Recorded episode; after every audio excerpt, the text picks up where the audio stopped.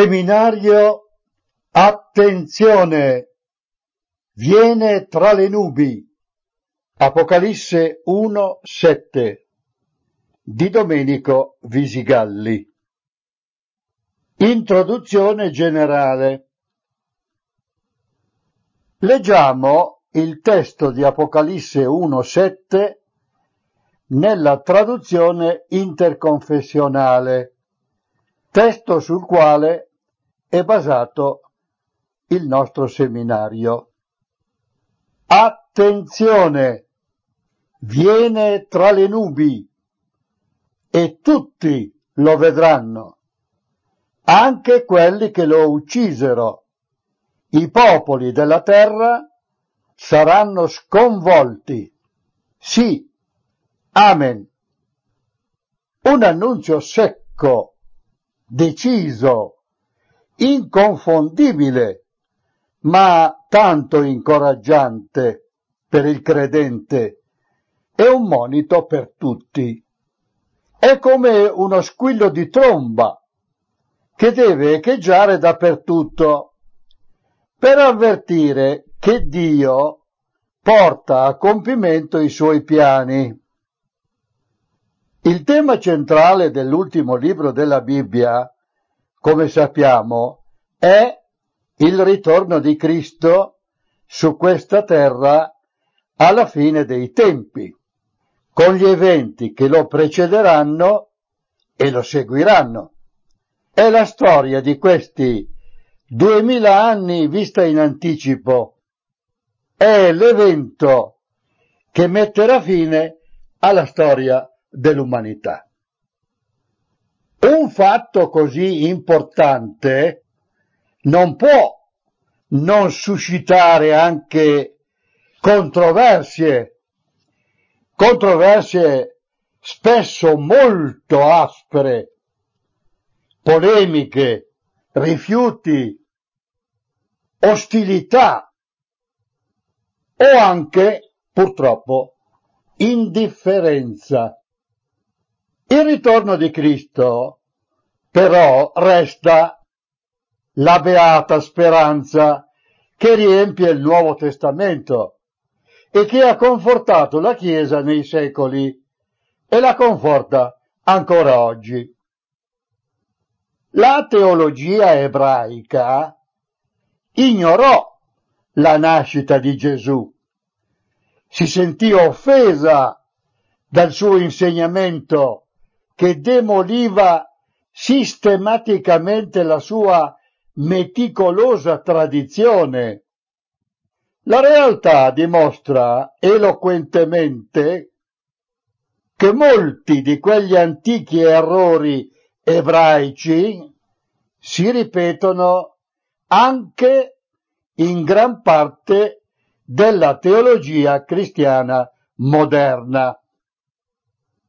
Gesù è ancora scomodo per tanti sapienti religiosi, perché essendo la verità, confonde e offende come allora chi la verità in realtà non la ama per niente. Rivolgendosi ai Sadducei, che non credevano all'esistenza degli angeli e alla resurrezione, pensate, disse, non capite che sbagliate? Voi non conoscete la Bibbia e non sapete cosa sia la potenza di Dio. Marco 12, 24. Non capite che sbagliate? voi non conoscete la Bibbia e non sapete cosa sia la potenza di Dio. Non conoscete la Bibbia. Ma sapete chi erano i Sadducei? I Sadducei passavano per essere tra i migliori teologi di Israele. Però una cosa è essere colti. L'altra è avere fede e ubbidire.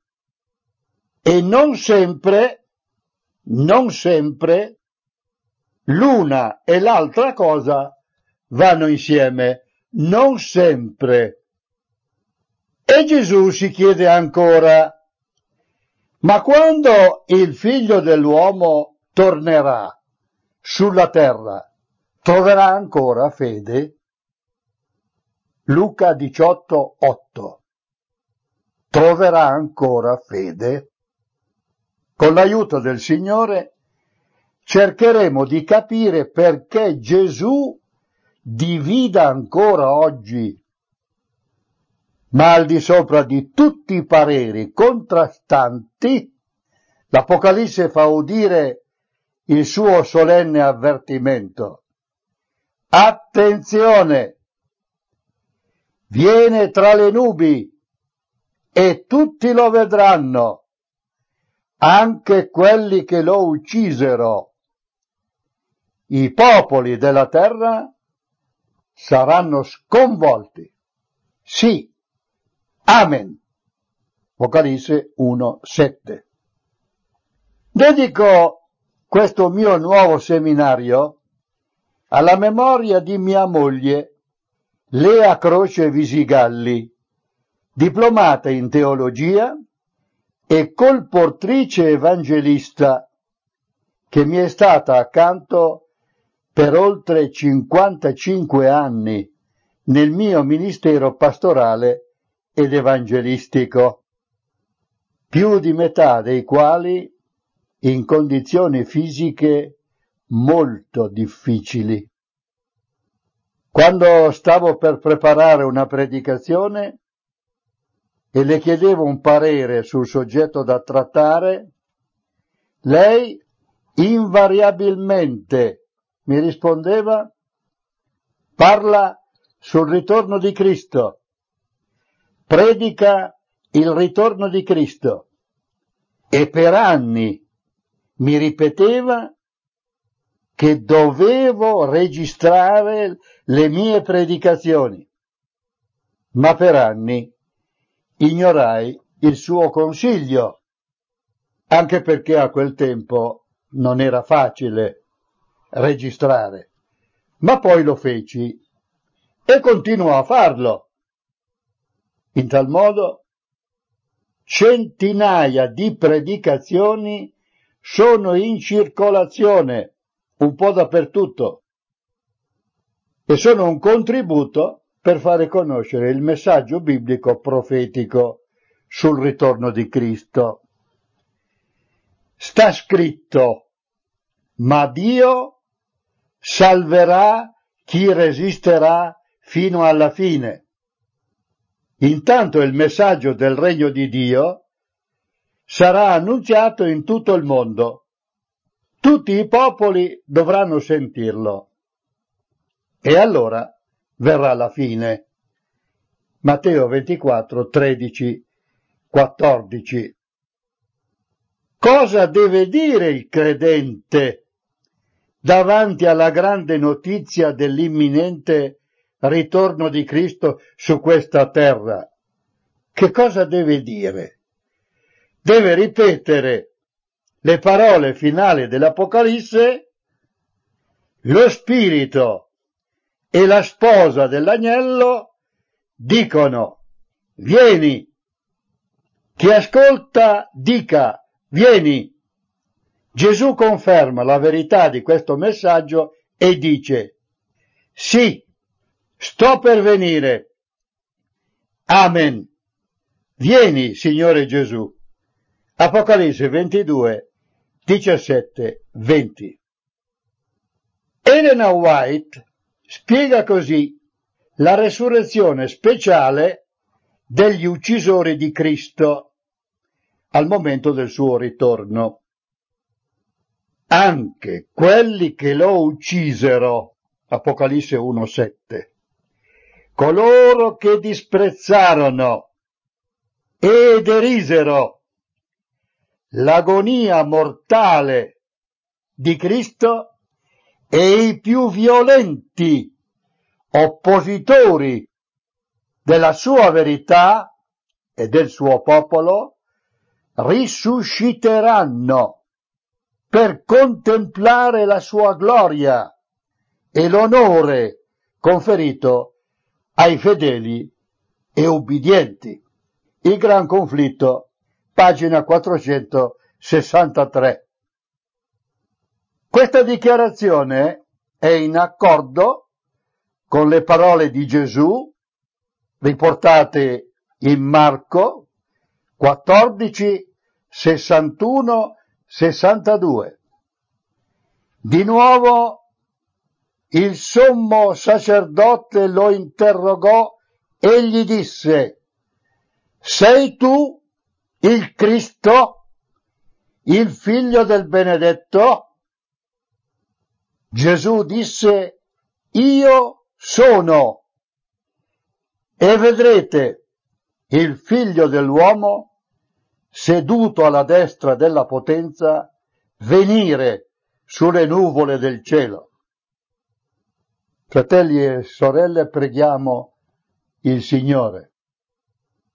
Aiutaci a capire una volta di più e sempre meglio la tua parola e ad essere pronti per il ritorno di tuo figlio. Nel nome di Gesù. Amen.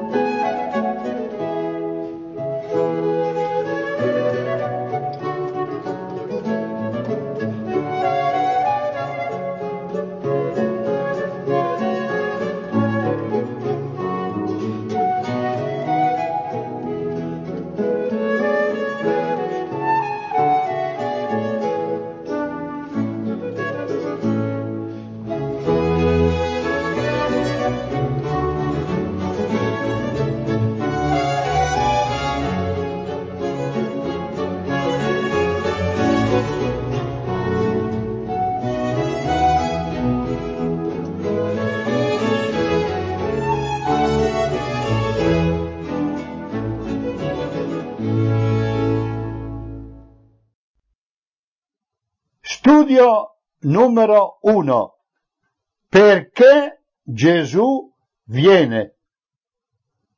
Sintesi dello studio. La Bibbia insegna che il male non c'è sempre stato e non esisterà sempre. È nato con la ribellione di Lucifero e di una parte degli angeli contro il governo di Dio, ma finirà con la sconfitta di Satana, dei suoi demoni e degli umani che li hanno seguiti nella loro rivolta. Il male è dunque una dolorosa parentesi che si è aperta in cielo e si chiuderà con la sua distruzione in terra.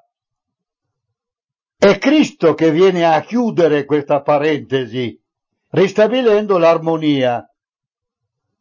Tra queste due parentesi c'è la tragedia dell'uomo, oggetto del conflitto tra il bene e il male, con tutte le nefandezze e gli orrori che il peccato comporta, ma anche con la pace e il perdono che Cristo offre a quelli che lo accettano, si convertono e in tal modo cambiano vita, perché convertirsi vuol dire cambiare vita.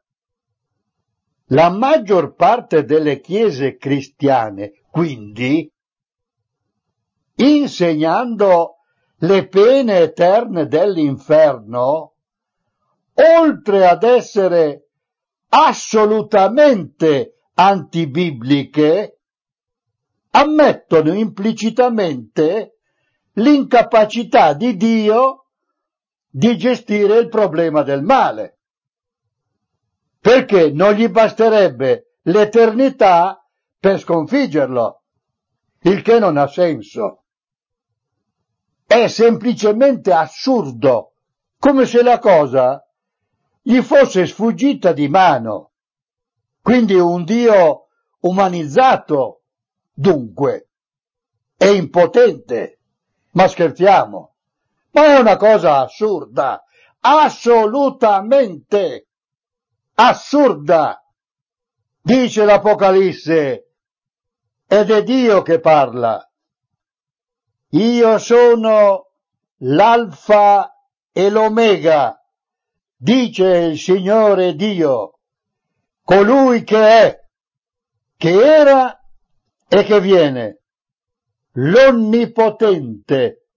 Apocalisse 1.8.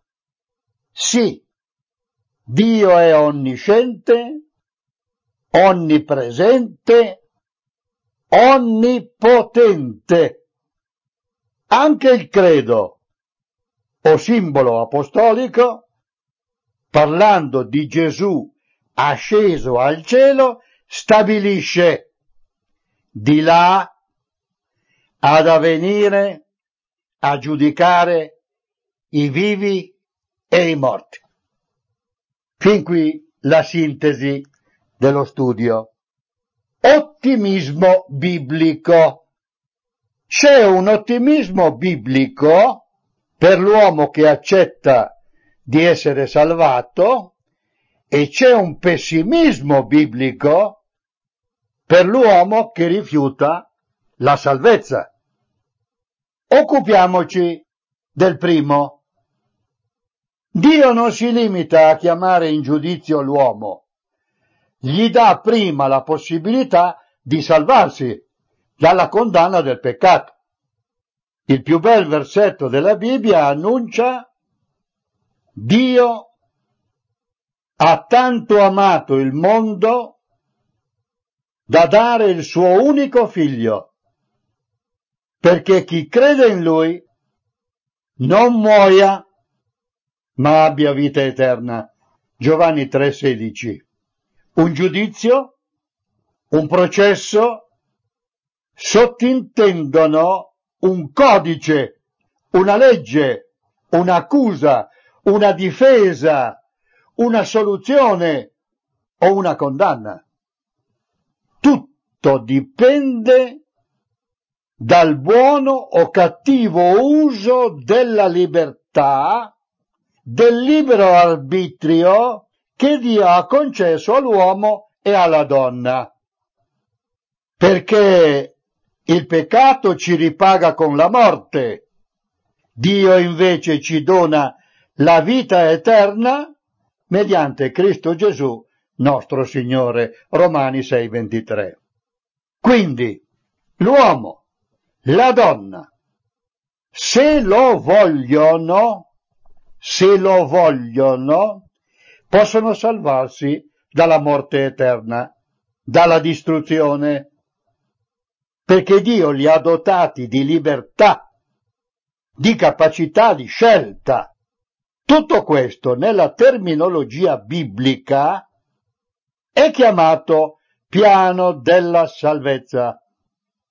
L'uomo e la donna, Adamo ed Eva, colpevoli di disubbidienza alla legge di Dio e come Satana in rivolta contro di lui sono destinati alla morte eterna, cioè alla non esistenza, ma possono salvarsi come pure i loro discendenti, cioè l'umanità intera, e avere la vita eterna. Tutto questo non per merito, non per merito, ma esclusivamente per la grazia di Dio e per la sua infinita misericordia e bontà. Infatti la Bibbia precisa, ricordate, ricordate, è per grazia di Dio che siete stati salvati per mezzo della fede. La salvezza non viene da voi, ma è un dono di Dio non è il risultato dei vostri sforzi. Dunque, nessuno può vantarsene, perché è Dio che ci ha fatto. Egli ci ha creati e uniti a Cristo Gesù per farci compiere nella vita quelle opere buone che egli ci ha preparato fin da principio. È il noto testo di Efesini, capitolo 2, versetti da 8 a 10.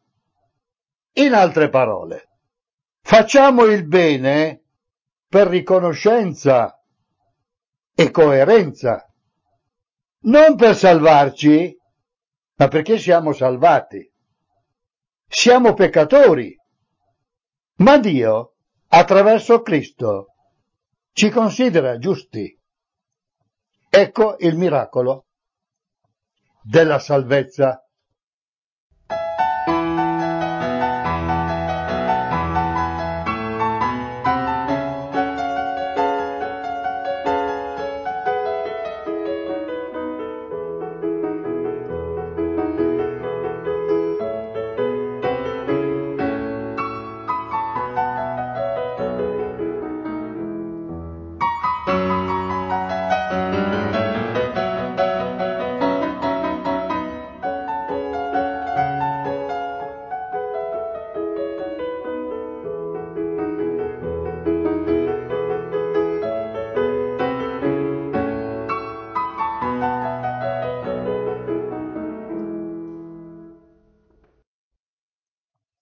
Pessimismo biblico.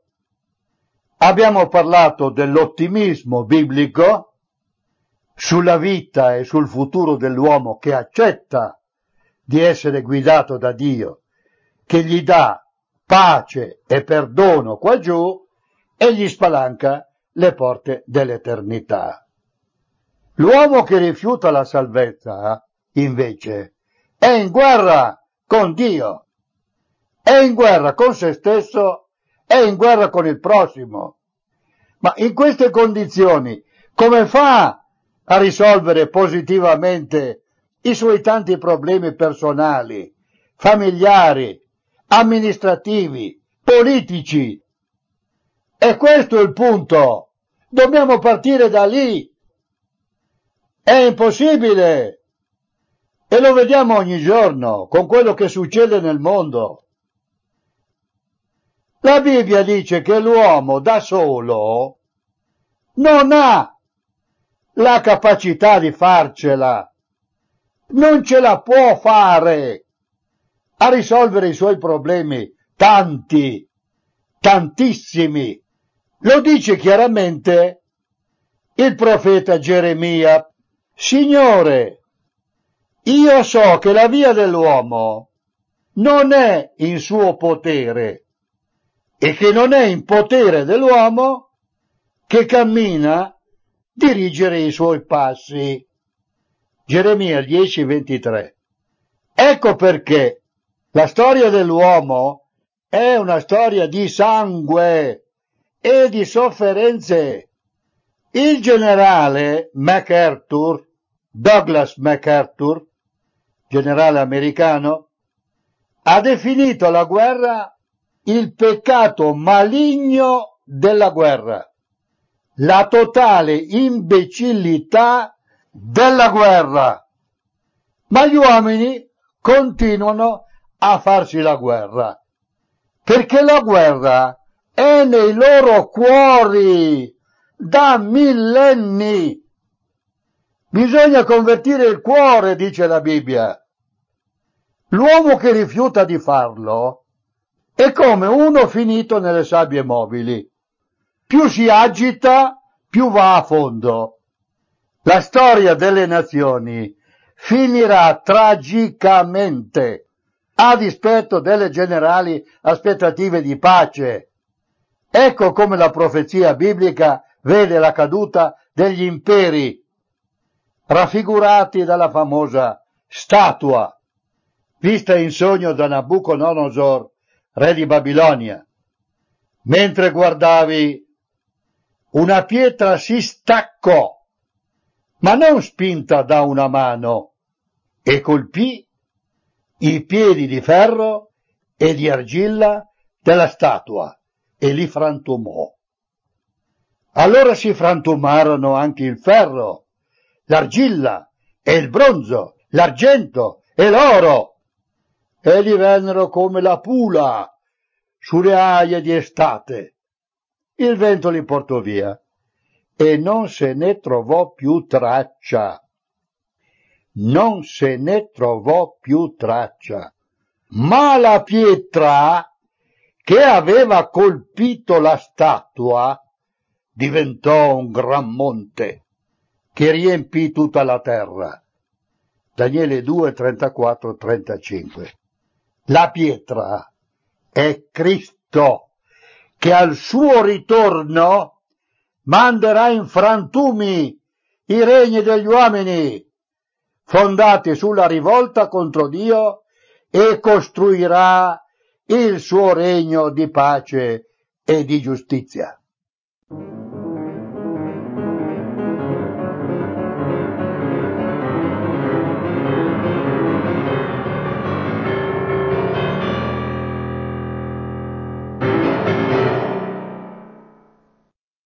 Una questione di fede. Ma perché il piano della salvezza vada a buon fine, occorre che l'uomo creda e accetti e non rifiuti il salvagente che gli viene gettato. È la funzione insostituibile della fede. La Bibbia è precisa, ma nessuno può essere gradito a Dio se non ha la fede. Infatti chi si avvicina a Dio deve credere che Dio esiste e ricompensa quelli che lo cercano. Ebrei 11:6.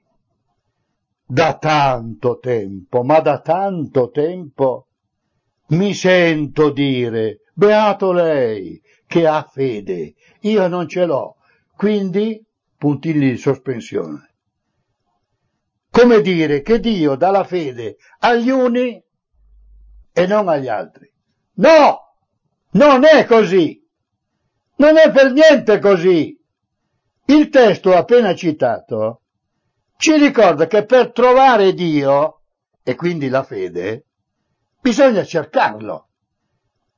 Voi mi cercherete e mi troverete, perché mi cercherete con tutto il cuore Geremia 29:13 dice il Signore e i mezzi per avere la fede non mancano. Così la fede viene da ciò che si ascolta e ciò che si ascolta viene dalla parola di Cristo. Romani 10, 17. Sono testi tanto conosciuti da quelli che studiano la Bibbia. Quello che scarseggia o manca, soprattutto manca, è il desiderio di sapere, di conoscere la verità. In parole povere, non c'è peggiore sordo di chi non vuole sentire e peggiore cieco di chi non vuole vedere. Dio è giusto e rispetta la volontà dell'uomo e non salva chi non vuole essere salvato.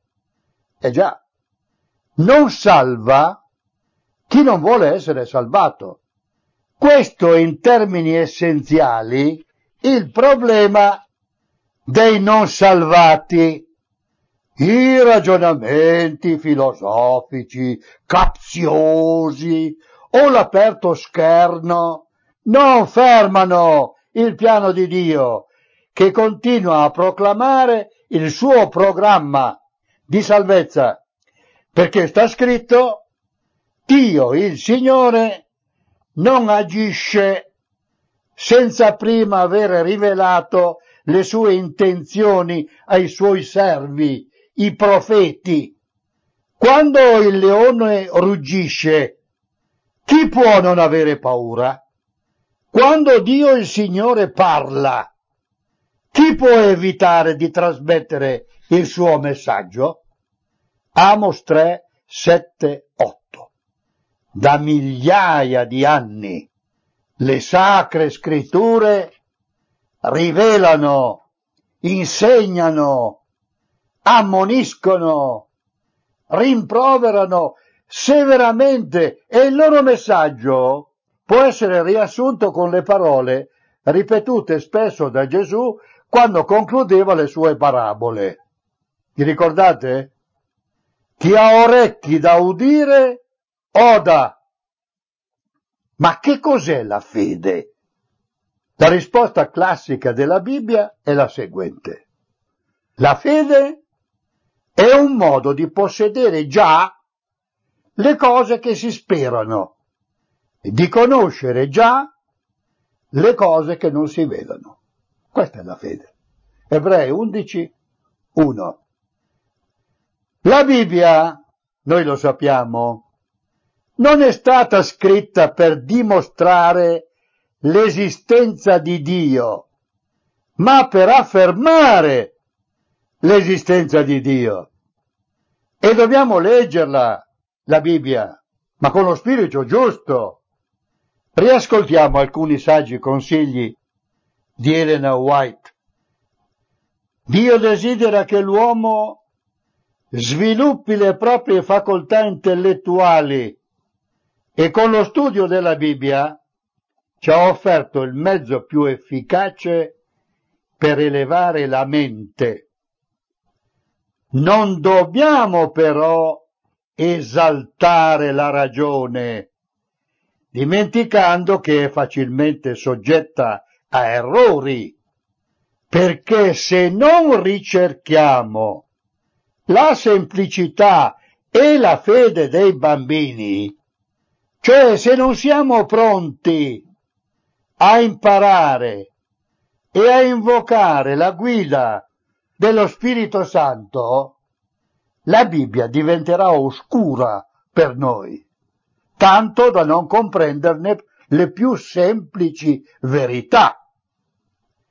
Dio rivela a coloro che cercano di capirle molte realtà difficili e oscure e solo lo Spirito Santo ci aiuta a non distorcere continuamente il significato della scrittura e a non fraintenderla. Non è consigliabile fidarsi delle spiegazioni di coloro che non vivono in armonia con la volontà di Dio e non la ricercano perché per quanto possono essere colti, fraintendono facilmente la scrittura, per quanto non lo si voglia ammettere. La causa del dubbio e dello scetticismo è l'amore per il peccato. Gli insegnamenti e gli avvertimenti della parola di Dio non sono graditi dagli orgogliosi e coloro che preferiscono il proprio peccato all'ubbidienza a Dio rifiutano l'autorità della sua parola. Se vogliamo comprendere la verità, dobbiamo desiderare sinceramente di conoscerla e accettarla. Ripeto, se vogliamo comprendere la verità, dobbiamo desiderare sinceramente di conoscerla e accettarla. La via migliore pagine 94, 95 e 96.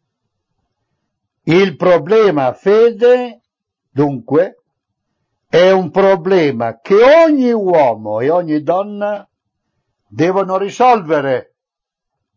Sì, Gesù viene, viene a chiudere definitivamente la parentesi aperta da Lucifero. Viene a concludere il conflitto millenario, viene a vincere la partita del bene contro il male, viene a giudicare, viene ad assolvere o condannare. Un giudizio giusto e senza appello. Colui che fu l'uomo di dolori, familiare con il patire, con la sofferenza, non è più il Salvatore, ma è il giudice che viene a rivendicare le esigenze della sua legge vilipesa e calpestata. L'Apocalisse avverte attenzione!